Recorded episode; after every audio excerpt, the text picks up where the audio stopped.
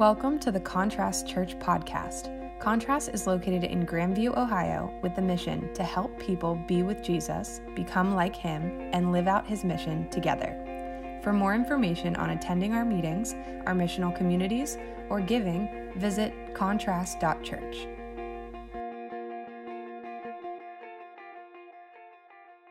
Continuing our series on slow down. My name is Trey Gilmore. I get to be the pastor here. And I've been slowing down too much. I've been talking the last few weeks in our ser- my sermons way too long. So I'm going to skip a little bit of my intro. But I want to tell you shamelessly that I tried to get us a sloth. And uh, I tried to get us one, and it was $1,200. So we didn't do it. Uh, I even had Hannah try to pull some strings for the nonprofit rate was still 800. So uh, we're taking a collection for the sloth fund. I'm just kidding.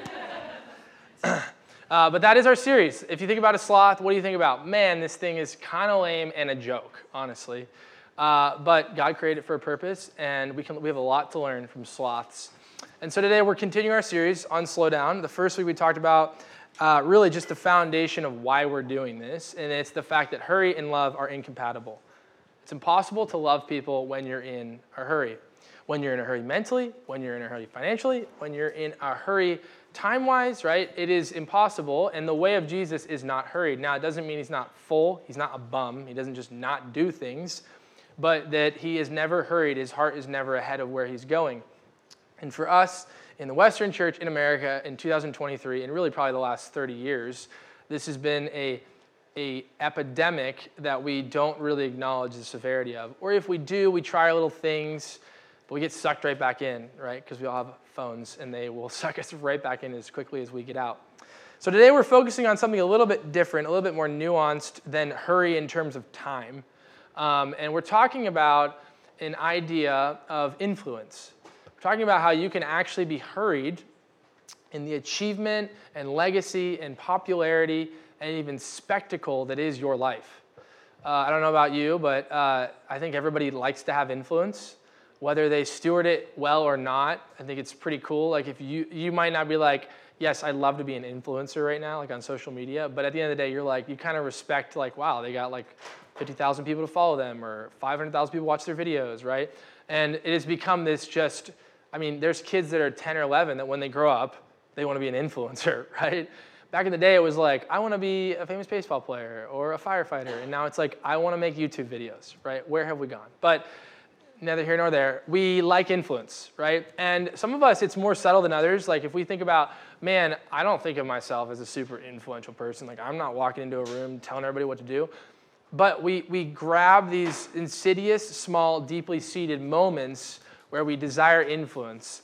And it, it can feel like so quickly that even though we don't want to be the president of the United States, we want to be the president over a few people in our lives or on our, in our job or in our neighborhood or in our family or in our relationships. And we, we take these small uh, uh, actions that don't look terrible but are rooted in insecurity and wanting to possess or have power of. And so, an example of this um, is you might serve someone, you might do a good thing, right? You might uh, help someone do something, but in turn, you're either getting something from them or you're hoping and expecting something in return, right? And this is how we think. We think transactionally.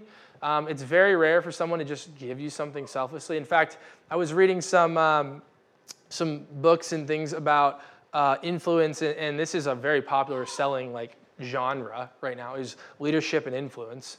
Um, and so if you read people like Simon Sinek or um, there's, uh, there's like a bunch of these books that are just all about habits, right? Or, or, or being efficient with your time or maximizing, right? The 5 a.m. club, right?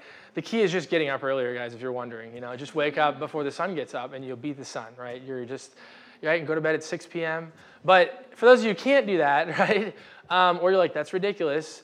Uh, you still feel this almost, I feel this like guilt.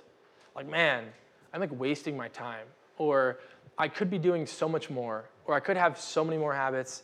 Uh, and if you're type, I'm type A, if you're type B, you're even farther down. You're like, not only am I guilty, this will never happen. Like, I don't even know what 5 a.m. is, right? And we, but we deal with this in the world that we, we sort of have this like belief, whether we like it or not, that there's this like prototypical American person that is awesome. And they typically do wake up at 5 a.m. and they can do like 400 things in a day And eventually, if they're not already, they're leading their company, right? And they will lead all these people and make all of them read these leadership books, and they will all wake up at 5 a.m., right? And before we know it, we'll change the world, right? And it sounds silly when we think about it, and there are people who do that, and it's not a bad thing. But for many of us, we feel like, okay, that's great, but how does that bleed into following Jesus, right? Because there's the world and then there's Jesus, and the kingdoms are very different. Now, sometimes they overlap, just like how people can be philanthropic and not be Christians, right? They can give away a lot of their money or give away their time, and that's great, but they're not Christians. So, what does that mean in light of all this? So, today we're talking about this, this plague of influence in such a way that it erodes our security in following Jesus. Influence itself isn't a bad thing. Like if you're influential, it's not like, well, you must have been a terrible person to get there, right? But a lot of times we do compromise a lot of things in our lives. We talked last week about this guy named Henry Nouwen, and um, he's been a really good uh, example of, I think, someone who was, was running in the machine that is achievement and power and influence and success, teaching in Ivy League schools, all of them basically, and then leaving them to go work in a special needs mentally handicapped home in Toronto uh, for the last basically decade of his life. And you think, man, at that age, like you can you can maximize. You are like so smart, you know all that stuff, you've had age and wisdom, you should be able to maximize that, write tons of books and all this. And he writes books, but they're not the ones you think of. They're not the ones you think about, here's how to be amazing and to like work at Harvard or Yale, right? And so he writes this book tiny little book called In the Name of Jesus, and it's about leadership. Now, you'll open up the table of contents and you'll be like, this is not a book about leadership. It is not like, here's four steps to like work the room, and here's 10 people not to hire, and here's five things to like hide your weaknesses as a leader, right? It's none of that. It's three basically chapters or sections, and it's from relevance to prayer, from popularity to ministry, and from leading to being led. So I just would love like, hey, you want to be a greater leader? Here's a book on how to be led. You're like, no, no, no, I need a book on how to lead. You're like, yeah, here you go, being led, right? It doesn't make any sense. But Henry Nouwen is onto something, and what he does in each chapter is he talks about a core temptation that we as humans are guilty in embracing, which is either to be relevant, to be spectacular, or to be powerful or influential. Now, I don't know about you. I would say yes to all three of those. Like, I'm like, yep, I get them. I see it in my life. Maybe you have one that you wrestle more with or, than others, or maybe you're like, I'm not really sure. Maybe yours are a little more just subtle and not as noticeable, right? Maybe there's someone in your life that you're really trying to impress, but you're not like this person who walks into a room and tries to impress everyone. But at the end of the day, we all have these little things that we want to put into our lives that make us appear better than we probably really are, right? Making us feel significant. And all of these things are typically high paced, they're quick, they're rapid, they're dynamic, they're sexy, right? But prayer, ministry, and being led, like those are not, like those aren't best selling, like, you want to be great? Oh, yeah, why don't you pray more, be in ministry, and, uh, and be led? That's a recipe for success. No, that doesn't sell books. And and Henry Nouwen writes uh, this question that centers around this whole idea, and I, I love this question. I've been wrestling with it. And it's not even the question that I can answer, but I want to be able to answer correctly in the future. And the question is Did becoming older bring me closer to Jesus? Did becoming older bring me closer to Jesus? He reflects on that as later in his life as he is older. And I think about that as a young person today. Will I be able to answer that question? Yes. In two years, five years, 25 years, Lord willing, 50 years, right? Will I be able to answer that question? Because a lot of people want to answer the question not, not um, did, I be, did becoming older bring me closer to Jesus? Did becoming older make me more money? Did becoming older help me to make less dumb decisions? Did becoming older, right? We can fill in all these things. And, and I, ask my, I ask you, like, do you think you're living in such a way that becoming older will bring you closer to Jesus? Because the goal, right, over life is we, we do become more spiritually mature. We become more formed in the image of Christ. I think it's a fair question to ask. Now, what's funny is a lot of us would say, yeah, yeah, in 50 years, I think I'll get there. But right now, you know, just on the journey, I'm on the ladder. But the steps that you're climbing on the ladder are forsaking the exact journey and arrival that you want to be at. Meaning, like, this is the most common one I hear, I've heard this dozens of times from lots of workaholic dads specifically, uh, is I want to be a great dad, so I'm going to work 60 hours a week, and I'm going to be I'm going to grind right now so that in 10 or 15 years I can retire, and then I'll be the greatest dad ever. I'll be around all the time. We go on vacation all the time. I pay for my kids' college. Like I'll be the best dad ever. And every time I'm just in my head, I'm like, yes, if your kids are around and want to talk to you, Now, I don't know about you, but if you had a kid and you said, I'm just not going to be around the first 10 years of their life, good luck, right? Like it, you, you've just, you've, the vision that you had for being a great dad, you've forsaked for 10 years, right, to get to somewhere that you might not even reach. Maybe in 10 years, you realize you're addicted to work and you actually can't retire, or you retire and you work at Lowe's 60 hours a week, right? Or in 10 years, you're divorced and your, your wife has the kids and they live across the country, right? Or in 10 years, you die right before you're about to retire, right? Life is not given. We don't act like that, but it is not always given. Every breath is a gift, every day is a gift. So for us, I ask myself, like Trey personally, like, is today and tomorrow and this week, am I living towards that in my life? Full disclosure, for many of you, I'm not trying to brag, but I hit my dreams in my mid 20s. I just did. I got to plant a church. Thank you for being here. you helped assist in my dreams. Uh, and I married an amazing woman, and I have currently two healthy girls. Like, I'm in it, right? I did it. What do I do now? Do I build a bigger church? Do I plant more churches? Do I mentor people in planting churches? Do I go and start a business that'll make more money? Do I start counseling people? Do what do I do? What my dream's over, is it, right? And what I've realized is the Lord was generous in giving me this so early. A lot of us scrape for it for years. But what I realized is actually I've you're gonna laugh, don't laugh, but you're gonna laugh, is I've peaked. Like, you're like, no, you haven't. You're so dumb. Shut up. Uh, I feel this. I feel this in basketball, uh, where I like used to be like, nah, I'm not a stretch guy. Like I'll just go out and play, right? Soccer, ultimate frisbee, tennis, golf, hiking, whatever. I don't stretch. I never have. I never will. I pay for that now. That's like four Advil later. I'm like, I should have stretched, right?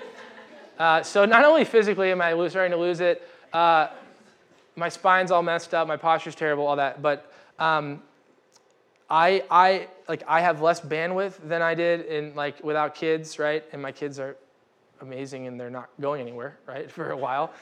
May have more kids, may adopt, may foster, who knows, right? Uh, and so my, my brain is just like less able to run after my, my, my occupation or vocation, right? Like I'm the, le- I'm a less good pastor in that way. But what that means is then I've realized is I've been calculating what I, what, what influence and all that kind of stuff, the drug of that that I've been per, per, pursuing is just like it's done. I'm done with it. Like I'm just, I got what I wanted, and what I wanted was great. But what I really want is to be an amazing follower of Jesus who loves his family and his people and shepherds the people, whoever's in front of him, however many, really, really well. And I want to do that for the long haul, and I want to do it in such a way that I actually do less impressive things and I do more deep things. And more deep things oftentimes aren't noticed. And oftentimes people don't even really realize it. Like nobody, nobody is like, oh my gosh, you counseled me and I'm still a mess. Let me go tell everyone how great you are. You know what I mean? You don't get accolades for that. But that's, that's what I want. That's what my heart wants. And so for you, maybe you're navigating through this like you've just felt insecure. You're trying to put your identity in your job, or you're trying to put your identity in your relationships, or you're trying to hang out with the right people to feel the right way. And I'm going to tell you, it's a very dangerous journey because before I know it, I start pursuing numbers for the sake of numbers and pride instead of just people to be loved in my life and I start to say things up here that I don't really mean because I'm afraid of being truthful or honest, or I start to do things with my, week and pushing aside my family because I, there's more ministry to be done, there's more people to call, and there's more people to love, right? Like those type of things will always creep in. And that's my life. Your life is different. But at the end of the day, what I love and what I want to rest in today and what I want to focus on quickly as we go through these, quickly in a slow down series. How dare I? What I will do at an adequate pace, is talk about how Jesus doesn't care about influence. Now, does God appoint the, the leaders and the government, the principalities? Yes, like he's in control. He's not like, I don't know what to do with these politicians, which we feel like that sometimes. God is not helping them at all. they need a lot of help. Uh, but but he, is, he is present in acknowledging influence he withdraws and pushes it away and fights away, and then he does something as an antidote in the opposite way. And what does he do? He serves. So today, we're killing influence and we're going to serve. And this isn't serving for the sake of getting influence. Dale Carnegie wrote this book. I, I, I messed up the time, and Nathan Webb corrected me. He wrote this in the 30s. It's called How to Win Friends and Influence People. It's a very famous book. And one of the quotes he said that really rubbed me wrong was he said, The rare individual who unselfishly tries to serve others has an enormous advantage. Even people who try to unselfishly serve others are still doing it for themselves. You still do things because you will like the way that people think about you. Or your pastor will give you a pat on the back and be like, wow, you did that thing. Good job. I'm so proud of you. But at the end of the day, those things are not to be done for any reason other than the fact that God has done a great service for us. And we have to root ourselves in that belief. So I'm going to go through seven small vignettes of this occurring in Jesus' ministry. Either he's pushing away influence or he's bringing in the reality of, of unconditionally serving. And so it, you can try to keep up with me in your Bible, but you probably won't be able to. So uh, I'm just going to write, you can write them down, take notes, whatever. First one, though, before he even starts his ministry, is Matthew 4. Jesus is tested in the desert, and he's tested on three things. And this is the premise of Henry Nouwen's book. He says the temptation of, relevance, right? Temptation of spectacle or being spectacular, and the temptation of power influence. The first temptation Jesus has, the devil says, Hey, you're hungry. You've been here for 40 days. You're starving. Just make that rock into some bread. I know you can do it. And Jesus has, you know, he feeds 5,000. Like he can do it. And Jesus doesn't do it. Because Jesus is saying, I'm not just going to be relevant in this moment. I'm not going to be pressured in this moment to do something. I'm not a little magician. I don't just like do little tricks for you like your pony. I'm submitting to, to the Lord's will, and I actually have everything I need, which is insane because when you ask somebody who's been fasting for 40 days if they're hungry, I think they'll tell you yes. But Jesus says, Nah, I'm good. I can go more. I don't need food right? And the second temptation is, well, just, all right, throw yourself off this cliff. God said he'll rescue you with his angels. Jump off this cliff, and everybody will be like, oh my gosh, this guy's crazy, right? The Son of God. He must be God, right? Throw yourself off this cliff, no big deal, right? Don't you, you don't trust your dad. You don't think he'll like have an eye on you and pick you up, right? And he manipulates you into thinking you take this moment of spectacle. Don't you think it'll go the way you think it'll go? And, and, Jesus says, I'm not putting my dad to the test. I trust in what he wants me to do and the timing of everything, which leads to the third temptation where Satan says, Bow down before me, and I'll give you all of it. I'll give you the world, right? People don't realize this, but Jesus knew, I'm going to have the world. Like, I'm going to win, okay? And so uh, the temptation was, Do you want it right now? Right? I'll give it to you right now. You can have it right now.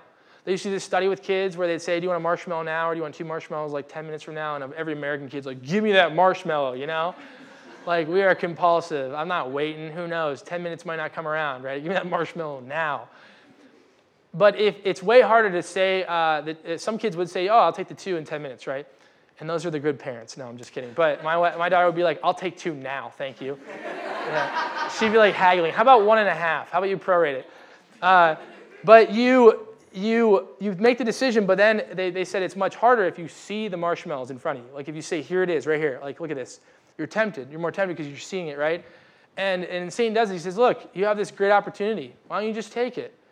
And he focuses so much on the opportunity, he's trying to make Jesus forget about his, his foundation and his values. How often do you, you get an opportunity in your life that's so good and you focus so much on it, you just forsake your whole foundation and you're like, I'm going to make that decision because I want that right? I have that for that moment of whatever I'll feel in that thing. I want to buy that even though I can't afford it. I want to sleep with that person even though I shouldn't.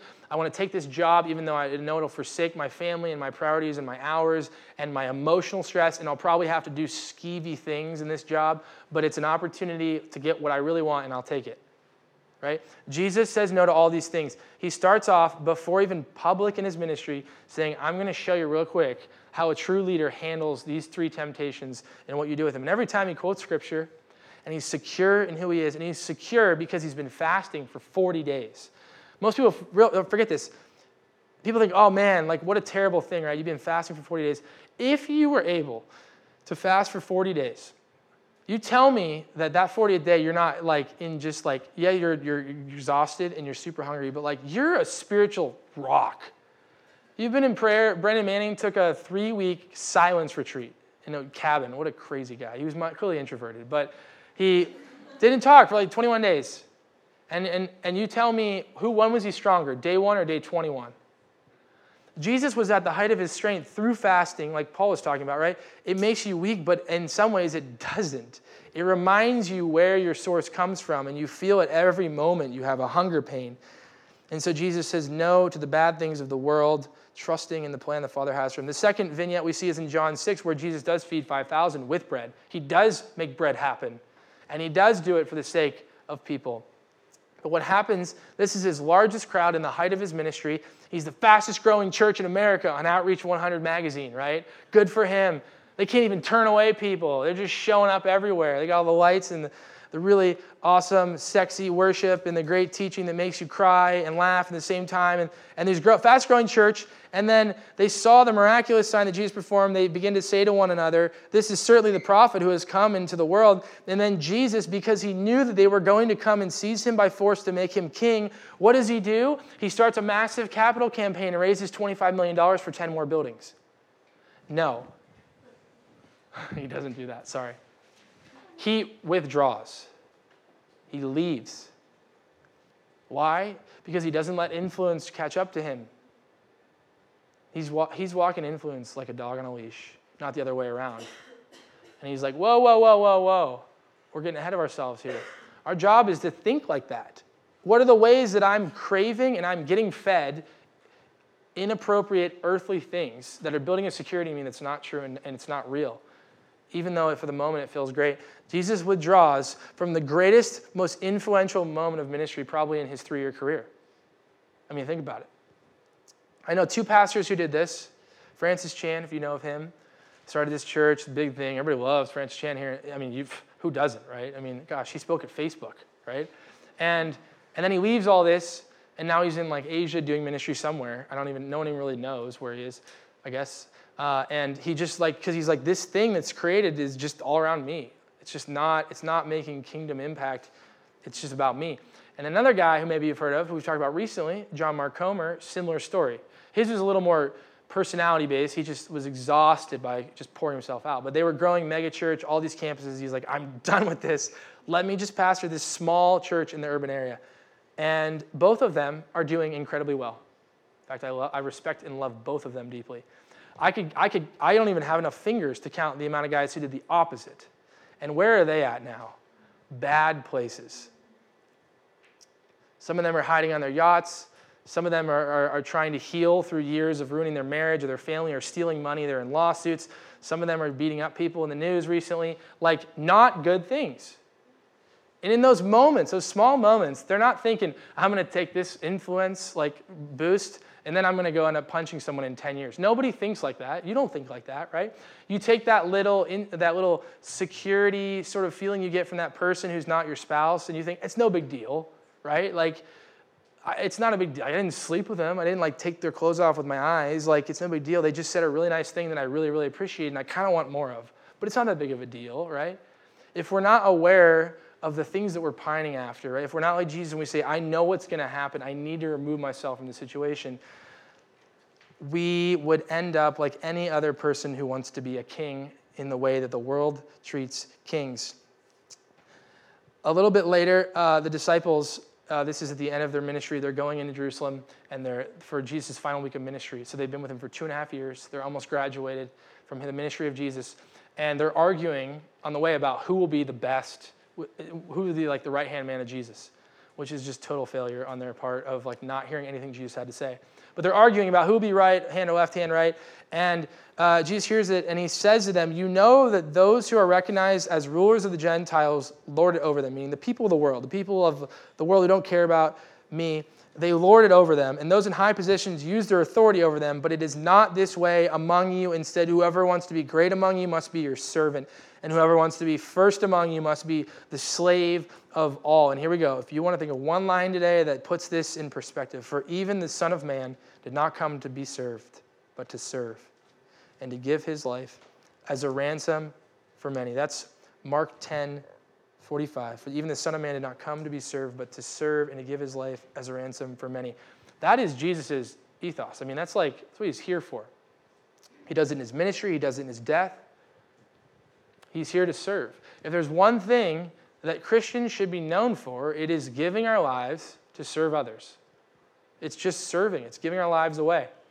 And it's giving our lives in such a way that we're able to show we're not consumed with being the best, we're not consumed with being first. We, we're making ourselves a servant to others for the sake of others.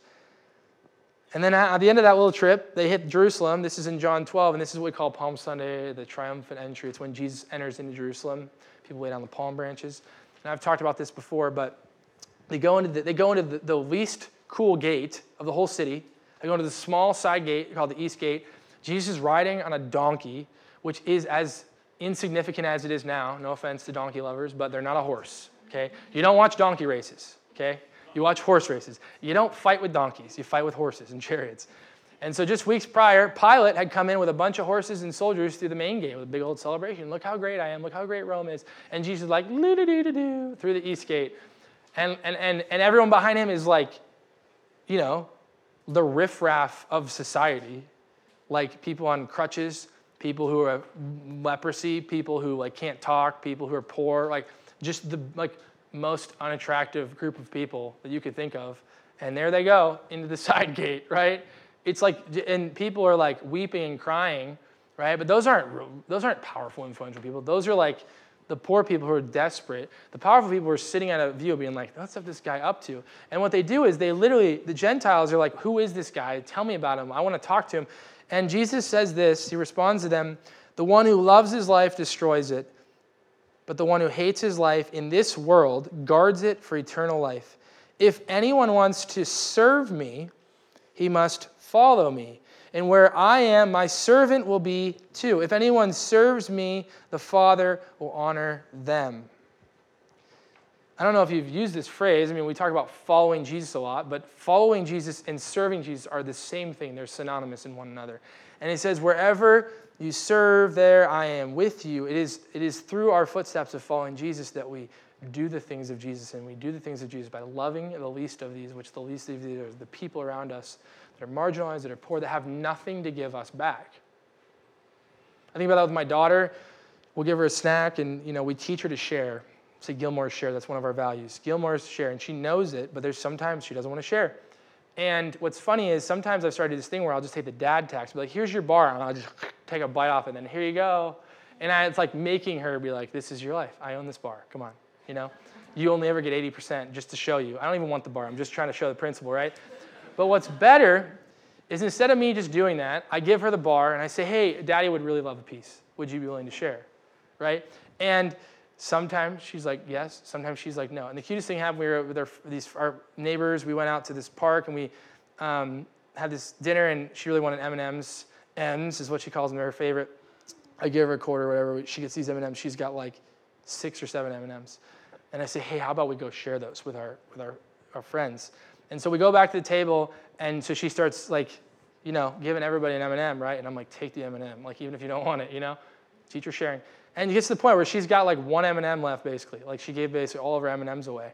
And, and she doesn't even really necessarily realize it because in the moment, it's just like, this is what I do. This is what I do. And then she's, she's like, well, I got one M&M left. Like, and eats it and is pumped and is satisfied, right?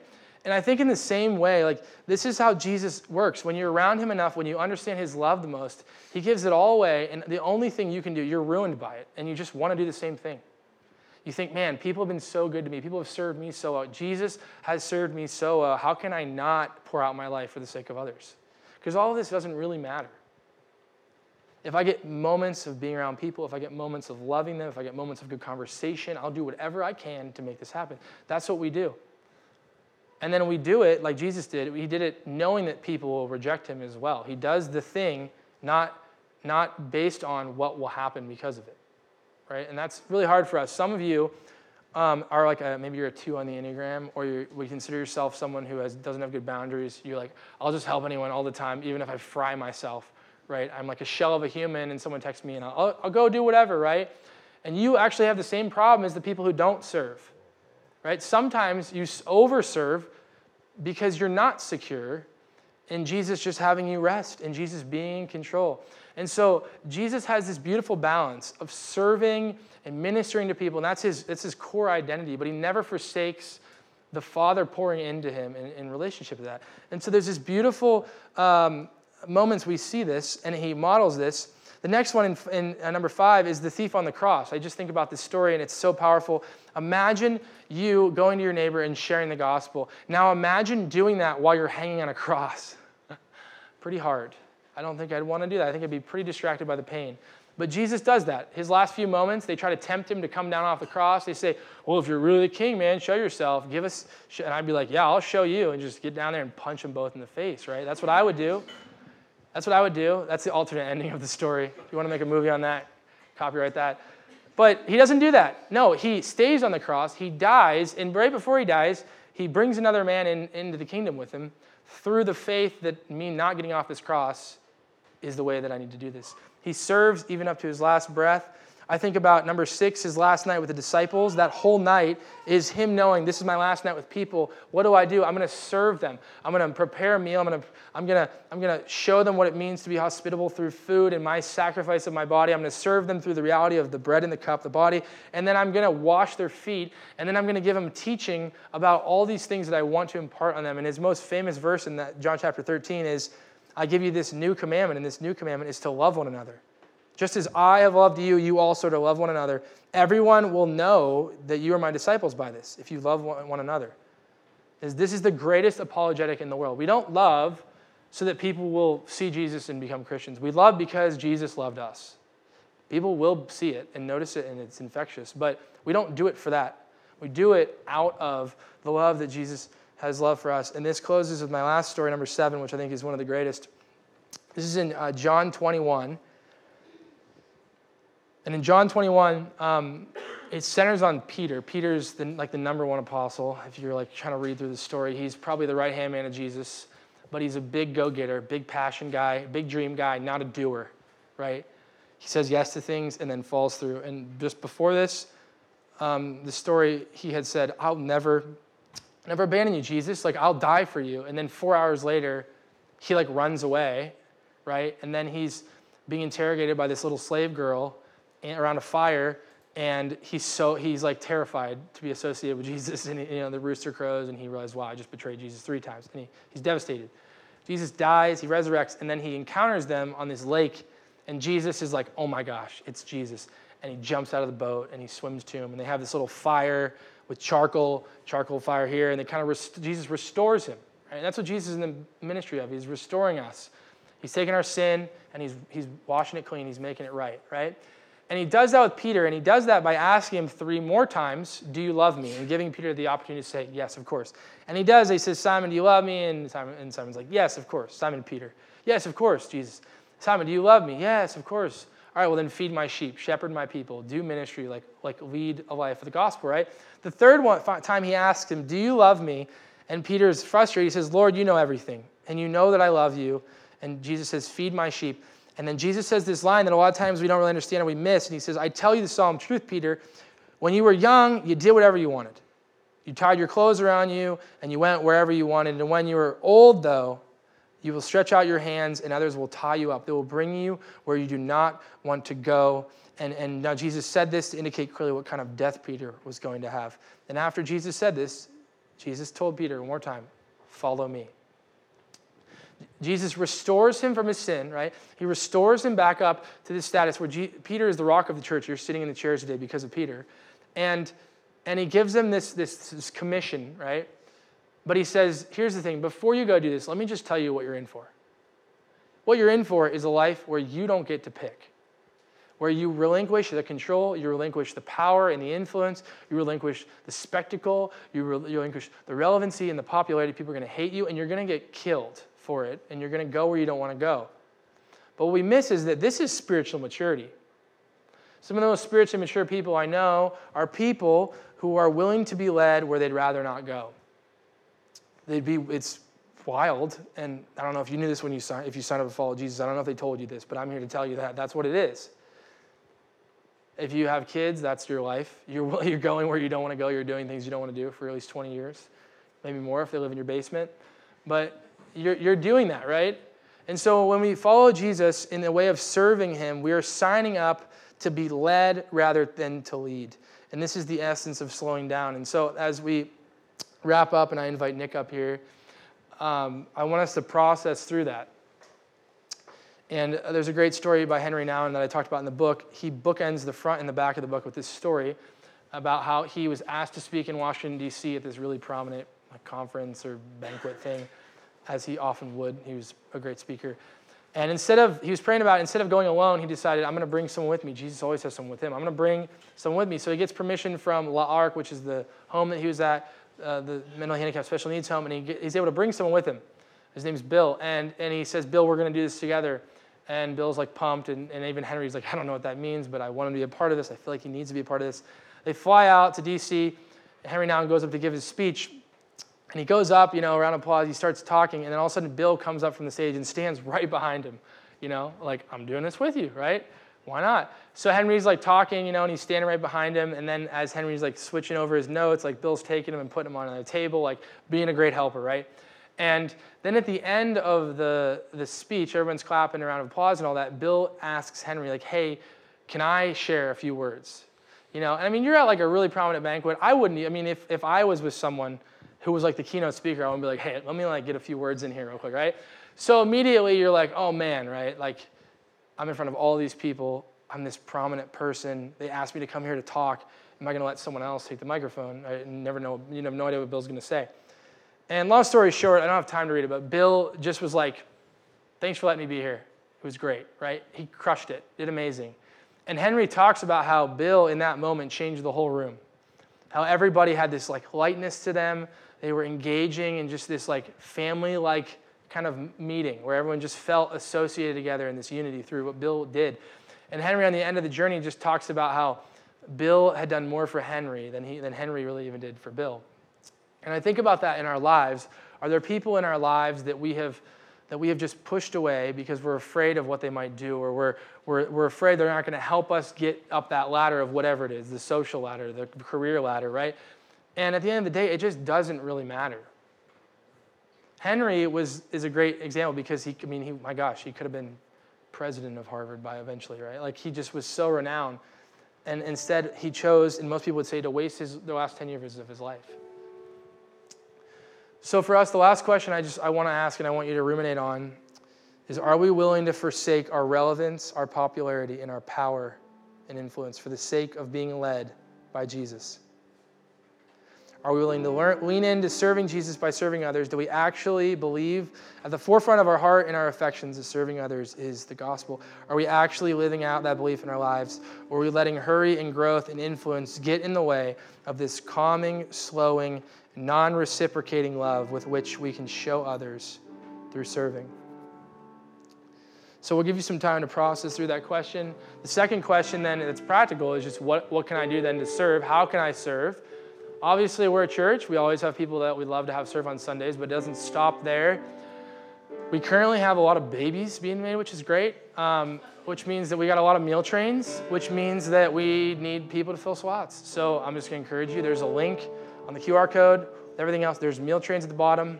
We need you to sign up for meals. If you can't cook, learn how to cook. If you don't want to learn how to cook, DoorDash is great. People will never object to that, right? But serve our community, love our people, even if you get nothing in return. That's the point. That's stepping into steps of the gospel for other people. Uh, and so as we take a time of formation, process through that, maybe sign up for a meal train. Um, we have the breading cup up front. If you believe in Jesus, that's a, that's a reminder of the serving sacrifice that he gave for us. We also believe giving is an act of serving, right? It's giving back to God what is his through obedience and worship and faith. And then lastly, we have people in the back who'd love to pray for you and are here for you. And so we'll give you some time to process through that. And we actually have two songs today, so we're going to jump into one somewhat quickly. So if you want to just sit and process or do any of that during the song, you're totally welcome to do that.